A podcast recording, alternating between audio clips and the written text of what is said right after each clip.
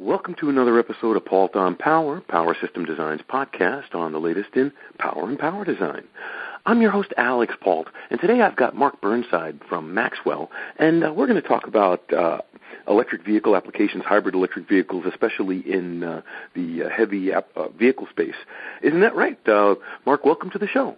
Thank you, Alix. It's my pleasure. Well, as I was saying, um, there's a lot going on in the electric and hybrid vehicle space, especially in the hybrid and um, electromechanical diesel hybrids and uh, in the performance automobile space all the way to the uh, bus and uh, municipality space. I understand you guys, uh, who are, and you're already participating in those spaces, have come out with something in the trucking space. That's right, Alix. We have. Uh, we are basically a, a designer and builder of uh, ultracapacitors, a very, very high power device um, capable of being charged very rapidly and discharged very rapidly, make it, making it actually ideal for starting large diesel engines. And what our products, what the uh, uh, the the uh, engine start module, the ESM as we refer to it, does very, very well is crank over large diesel engines up to 16 liters uh, without a problem. It spins the it spins the engine over quite rapidly, uh, gets the engine started very quickly in very cold weather. Um, what we're what we've just done is announced a smaller version of that for the smaller engines down less than 10 liters uh, with mm-hmm. the same type of high power starting capability. Well, now. Th- when you say that, because the first thing when I think of with ultra caps in a hybrid or an engine application, because in the case of a starter, that's not a hybrid application, that's enhancing the existing starter technology, correct? Absolutely. That's exactly what we do. Right. So, so it, it, it, it you could almost say that yes, you can use an ultracap in an energy reclamation system in a hybrid vehicle to throw some extra power to the electric motors for low end torque starting up the uh, vehicle. But then in this case, we're not even trying to piggyback new technology or try to change the way the engine's operating. We're just improving the way it gets up and starts. Exactly. We're replacing a 100 year old battery technology with ultracapacitor power starting technology. Mm-hmm, mm-hmm, mm-hmm. Now, as far as the engine goes, and as far as like, let's say I am a fleet manager, or let's say I am Peterbilt, I'm designing trucks right out front. Mm-hmm. What uh, barriers exist? I mean, is it going to give me that much of an opportunity to a shrink my battery so I can rely less on it, or is it going to just increase my engine reliability? What's the cost benefit ratio there for the designer integrating? The the basically the, the value proposition that we bring to this is that the trucks now have lots of accessories on them. Uh, big trucks, uh, over the road, uh, 18 wheelers have sleepers on them. Uh, local delivery trucks have lift gates on them, and these are all very bad for batteries because they drain the batteries and they drain the batteries quickly, and leaving the batteries unable to start the engine frequently. We go into the unit with a standard Group 31 size battery. We replace one battery in the group in this in the battery box. That battery or our, our engine start module gets wired directly to the starter, and it the only thing that discharges our unit is the starter motor. So the other batteries are now free to power all of these accessories, and they can be drained almost to nothing, um, with uh, leaving the uh, ESM fully charged and capable of starting the engine. So the uh, idea is that we avoid uh, downtime, lost time, and, and, and, the resulting jump start necessary in the field to come out and get that get that truck back on the road when the when, mm-hmm. the, when what kind of harsh weather uh, what kind of harsh weather performance are we talking about here because i mean trucks sometimes wind up in the most abysmal conditions well, the, the, that's the interesting thing. There's another benefit to this in terms of idling. Um, idle reduction, of course, is becoming uh, required by law now in many states. And what we can do is we can avoid that idle reduction because drivers are afraid to turn off their engines when it's cold. They'll let an engine run all night to avoid having a starting problem in the morning. And what the uh, the cu- current customer base is finding out, they can actually leave that truck sit all night and start it without a problem in the morning, uh, therefore saving uh, some number of gallons per fuel depending on the displacement, uh, and, and, start that truck without a jump start in the morning. Mm-hmm, mm-hmm, mm-hmm. Now, let's look at it from a different direction. Recognizing that, what kind of uh, vehicle applications, other than that, I mean, would it benefit me to re- replace one or more? Because as you were saying, with lift gates and things like that, there are um, motor apps where having all the current up front will give me a lot more performance in my motor application. of course, we don't we don't power the liftgate ourselves. We still leave that to the battery because uh, deep cycle batteries do that sort of work very very well. We are a very a very high power device, essentially low power compared to a lead acid battery. We can't deliver the kind of energy.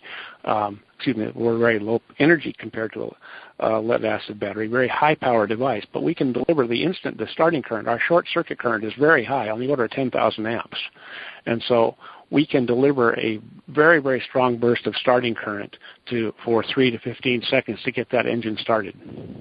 Right, right, right. Well, I, that's that's what I was um, kind of referring to. Not so much as that that cap would power the ultra cap would power the entire application, and and the liftgate is pretty much of a dumb application. But we've got a lot of other um, growing area in autonomous robotic applications where initial control is a factor, but I guess that's that's reaching a little bit as well. So I apologize. But whenever I think of uh, energy storage, I, I always try to think of all of the different applications that could benefit from it because it's sure. a difficult situation, right? Sure. Well, Maxwell has quite a few, quite a number of products that do a large number of things along the lines of what you're speaking. This particular product is focused on the engine starting application. And to give you some example of what we can do, we can take one of our units, uh, completely discharged, brand new off the off the factory floor, with no energy in it at all, put it into a truck whose batteries are at 10 volts. So that that, that truck cannot start at 10, with with these batteries at 10 volts. They're, they're essentially at a zero state of charge. A half hour later, we are fully charged. We have a microprocessor and DC-DC converter that can scavenge enough energy out of that those 10 volt batteries to fully charge our unit to the 15.2 volts that we use for starting the, the, the truck. A half hour later, your truck starts without adding any energy to the picture at all.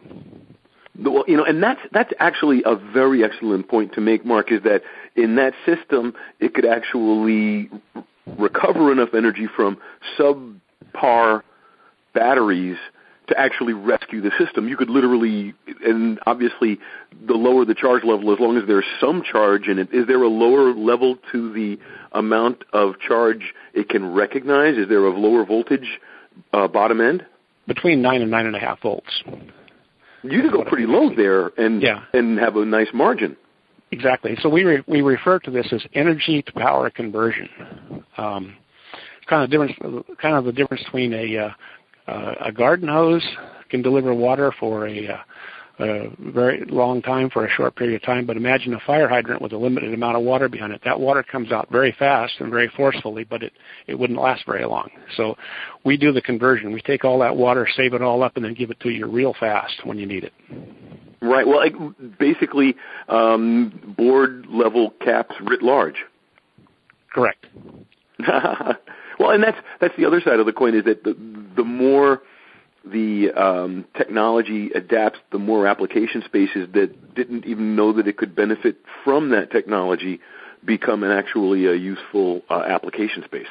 Correct, and and the, the this particular uh, application of starting uh, diesel engines is very well suited to the technology, giving us the ability to um, basically replace lead acid batteries. I would suggest that 10 years from now, well over half of the trucks on the road will be started using uh, ultracapacitor technology.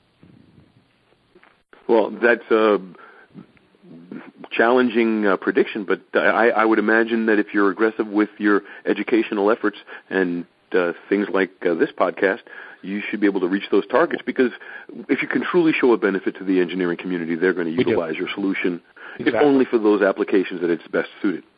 Exactly, and it's, it's perfectly well suited uh, for this particular application. We couldn't. Uh, there was a lot of things we can't do with this unit, but, but boy, can we start engines! Great. Now, I always uh, let my interviewee have an opportunity to leave last words, last thoughts with the audience before we close out the podcast. So, uh, what would, what last thoughts would you like to leave the audience with before we close out? Um, e- either based on future predictions or based on current uh, technology. Well, I've already gone way out on a limb on my future prediction, uh, so I won't I won't do that one again. But there, uh, the the technology, the ultracapacitor technology outside of uh, engine starting is very common now in in hybrid vehicle start stop applications. It does the it does all the starting of the engine, where the engine has to start um, maybe dozens of times in a day, up to 100 times in a day. It also does very well in hybrid vehicles, hybrid buses for propulsion power, for energy reclamation. So there are a number of applications where the ultracapacitor can be applied to uh, applications or to situations where high power is required for a short for short period of time, and, and and also the ability to accept the charge very very rapidly uh, from the charging source. So we have a lot of applications outside just the starting uh, that we do now. Well, and I agree with you completely. I truly do. I've been uh, following uh, Maxwell for a while, and I think you guys are on the right track. And I'm really glad you came to the show today. My pleasure. and uh, I'd like to thank everybody out there in the audience for taking the time to be with us. We wouldn't be here without you. Tell your friends. This is Alix Paultre for Paultre Power. Have a great day.